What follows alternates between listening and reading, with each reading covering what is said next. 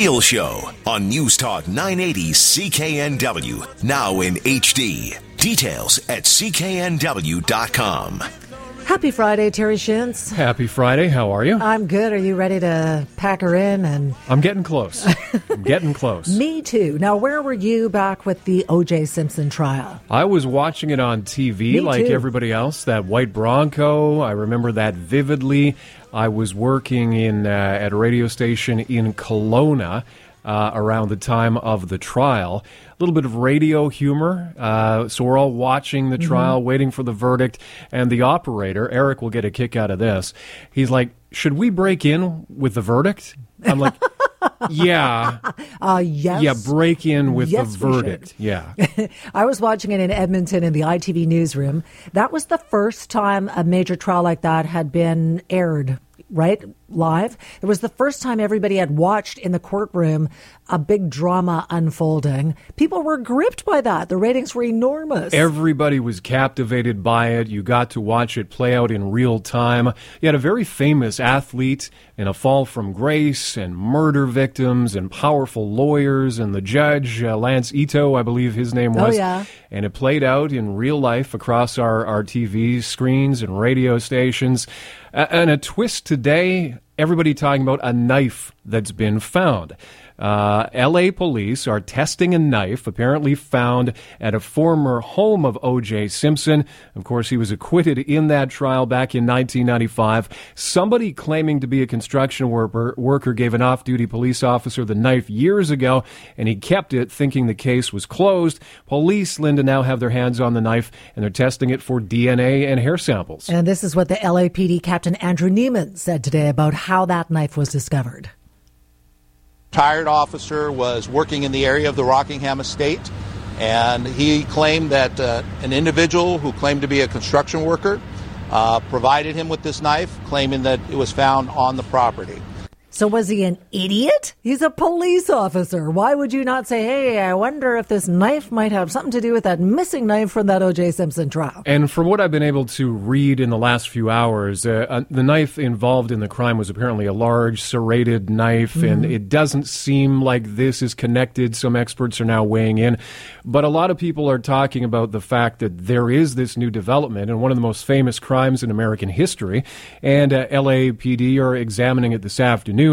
For those wondering, though, however this goes, O.J. Simpson cannot be prosecuted again for the same charges under American law. You can't do that. Uh, the knife may not turn out to be connected to that crime in any way. And uh, OJ is in prison. He's not going anywhere for a 2008 uh, armed robbery and kidnapping. He's doing a 33 year sentence. So he's, he's uh, behind bars and not moving. Don't you think it's ironic that there's that mini series on right now? I don't know if it's still on, but it's just just recently been airing, and suddenly. I thought, oh, O.J. Simpson, that was so long ago, and now they're doing like a mini series on it, and then boom, this. That was absolutely one of the first things I thought is Mm-hmm. okay, there's this TV show on. I haven't seen it yet. I've Me heard it's very good. A recreation of that crime and that time, and now we've got this bizarre new development. Could there be a connection? Could there be a connection? Very, very strange. Wow, that was weird. The white Bronco going down the highway. Remember, it was a very slow, high speed chase. Slowest ever, I think. that was bizarre. Okay, when we come back, we're going to switch it up to local news. We're going to talk about trash at Stanley Park. Park Board admitting an astonishing amount of garbage in that what should be a pristine park. We're going to talk about that next. If it doesn't fit, you must acquit. So let us start talking falsely now. The hour's getting late. Hey. The Lynda Steele Show continues on News Talk 980 CKNW. Now in HD. Discover the difference at cknw.com. CKNW News Director Terry Schintz is in the studio. And Terry, we talked to a guy just yesterday, a musician from Vancouver, so annoyed about all the junk in Stanley Park that he was trying to rally the troops and get average people to go out there and clean it up. Lo and behold, today, the park board went out and did something about it. They do uh, routine cleanups in the park from time to time. Depending on where you go in the park, there are, there are little hidden areas of Stanley Park that are off the beaten path a little bit. There there's a lot of junk in Stanley Park. If you're just walking around the seawall, that what many of us do, you you normally don't see it. You get the you get the beauty of Stanley Park in the ocean. If you start getting in there on some of those trails, uh, some parts of Stanley Park have become a dumping ground, and there's also a homeless element in Stanley Park, which varies from year to year and season to season. But a number of people who are homeless call the park home, uh, and some of their garbage accumulates as well. Other garbage that people have just dumped there. Uh, so uh, Park Board was in there today trying to clean it up. And they uh, apparently was quite a haul, enough junk to fill a medium-sized swimming pool. They Which say is came out. crazy. This is what Howard Norman for the Park Board told me earlier today. We currently have about 15 truckloads that we've removed this morning, another five yesterday, uh, enough to fill a small or medium sized swimming pool, actually. 17 truckloads in just the last day and a half. That's crazy. That's a lot of garbage. Uh, obviously, we don't want that in the park. They, you know, it, happens. Some of it is dangerous. There's stories this week about collections of needles that have been dumped Used off. condoms everywhere. Yeah, so clearly that's not what we want for Stanley Park, but that is a reality of what is happening at And Stanley Park. They go in, they sweep it out, they get rid of these, uh, you know, enclosures and tents and things. Try to give the homeless people some resource information about where to go, and then they go back and they're back again. So it's one of those big, uh, you know, cyclical kind of. Cir- circular stories where there's a problem and it's homelessness and it's drug addiction and it's all kinds of things. It's an ongoing issue for sure. Uh, do you have an extra $9 million kicking around? Uh, no, Can I borrow some? Uh, no, I wish I, I wish I did. And this is the new crazy quote unquote knockdown, right? Yeah, so our Matt Lee in the CKNW newsroom, interesting story today that really paints a picture of what's going on in the high end of the Vancouver housing market. Nice looking little property in Point Grey, and the selling price over $9 million. Uh, that's a million more than the asking price of 7.88 million for those keeping track at home. for an 88 year old, three story, four bedroom home, about 4,000 square feet. And we spoke to uh, Bo Park, uh, the realtor who sold the home. The list price is 7.888 and sold price is nine million sixty thousand. Uh, nah, they think that they're going to tear it down. A young couple bought this? Yeah, apparently uh, the house Lynda got 11 offers, all cash deals.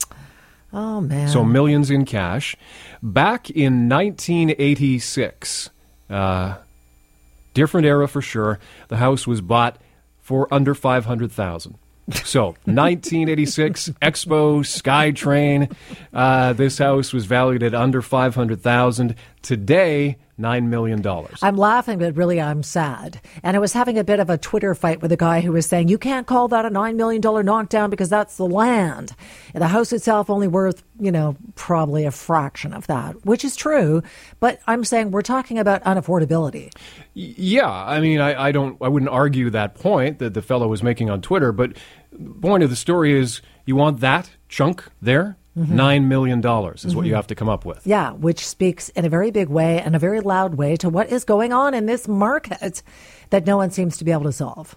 Well, what is it now to be classified a luxury home? What Was it three million, four million? That's sort of the moniker being placed on a luxury home. So this we will call the premium deluxe. Nine million. The premium deluxe knockdown. Yes. All right. Terry Schintz, go home and have a great weekend. You too. All right. And uh, you, you know what? I'm supposed to give away some tickets. I keep forgetting to mention it. Where uh, this is your last chance to win tickets to see Making a Murderer's Dean Strang and Jerry Buting, a conversation on justice at the Orpheum in July. These are the lawyers for Steven Avery, the subject of Netflix's documentary series Making a Murderer. Going to give away those tickets in about an hour or so. So keep listening. The news is up next.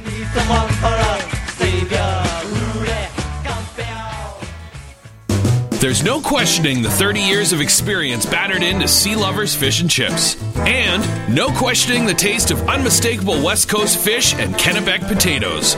The question is how much Sea Lovers Fish and Chips is all you can eat? Every day, anytime. All you can eat fish and chips at Sea Lovers, plus bottomless pop, just $12.99 plus tax. Truly the best fish and chips in town. Find a Sea Lovers near you at sea-lovers.com. News Talk 980 CKNW can now be tuned in on crystal clear HD radio. It's new technology that allows you to hear me in crystal clear HD. Check it out at cknw.com.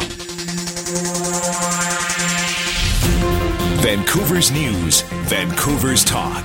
This is News Talk 980, CKNW. It could be a game changer in the way search and rescue teams find missing people. Emergency Management BC has informed search and rescue teams across the province that they can now request the use of an RCMP UAV or drone to assist in a search. Vice President of the BC Search and Rescue Association, Colin Weeb, calls it another tool in the toolbox. They're able to, to get into some areas that would make it quicker for, for field teams. Some may have thermal imaging, be able to to uh, stream video. You know, they can fly in areas where lower ceiling is is available that would prohibit say a, a helicopter. Weeb says an RCMP pilot would man the drone. A pilot project is also underway to determine if a search and rescue volunteer could use the drone or if they could hire a contractor. Shelby Tom, News Talk 980 CKNW, Vancouver. WestJet has grounded two employees named in a lawsuit filed by a former flight attendant that contends the company failed to take proper action after she alleged she was sexually assaulted on the job. Airline spokeswoman Lauren Stewart says in an email that two employees mentioned in the court filings have been taken out of active flying duty while the company reviews investigations it conducted in historic allegations of sexual assault. CEO Greg Saretsky says in a statement posted online that employees were taken out of service because of concern about their well-being and the safe operation of the airline. Former flight attendant Mandalena Lewis launched a lawsuit against the Calgary-based airline alleging the company failed to respond adequately after she reported an alleged sexual assault by a pilot during a stopover six years ago in Hawaii. The company has not yet filed a statement of defense and none of the allegations have been proven in court. The first of 66 dogs rescued from a puppy mill in Langley have been adopted. The SPCA says the dog was expected to go to its new home today, and another 22 dogs will soon be ready to leave a shelter in Vancouver. The BC government expects to pass legislation next year that'll include codes of practice for dog breeders and kennel operators. LA police revealed today that they're examining a knife they were told was found at the home where O.J. Simpson was living when he was charged and later acquitted of stabbing to death his ex wife and her friend more than 20 years ago. Correspondent Steve Futterman. The investigation is still in its initial stage, but early on there is a sign that this may not be the murder weapon. The type of knife being examined is a small utility knife the medical examiner at the time of the killings believed a larger knife was used based on the wounds suffered by Nicole Brown Simpson and Ron Goldman. And NASA astronaut Scott Kelly says he's readjusting to life on Earth after spending 340 days aboard the International Space Station.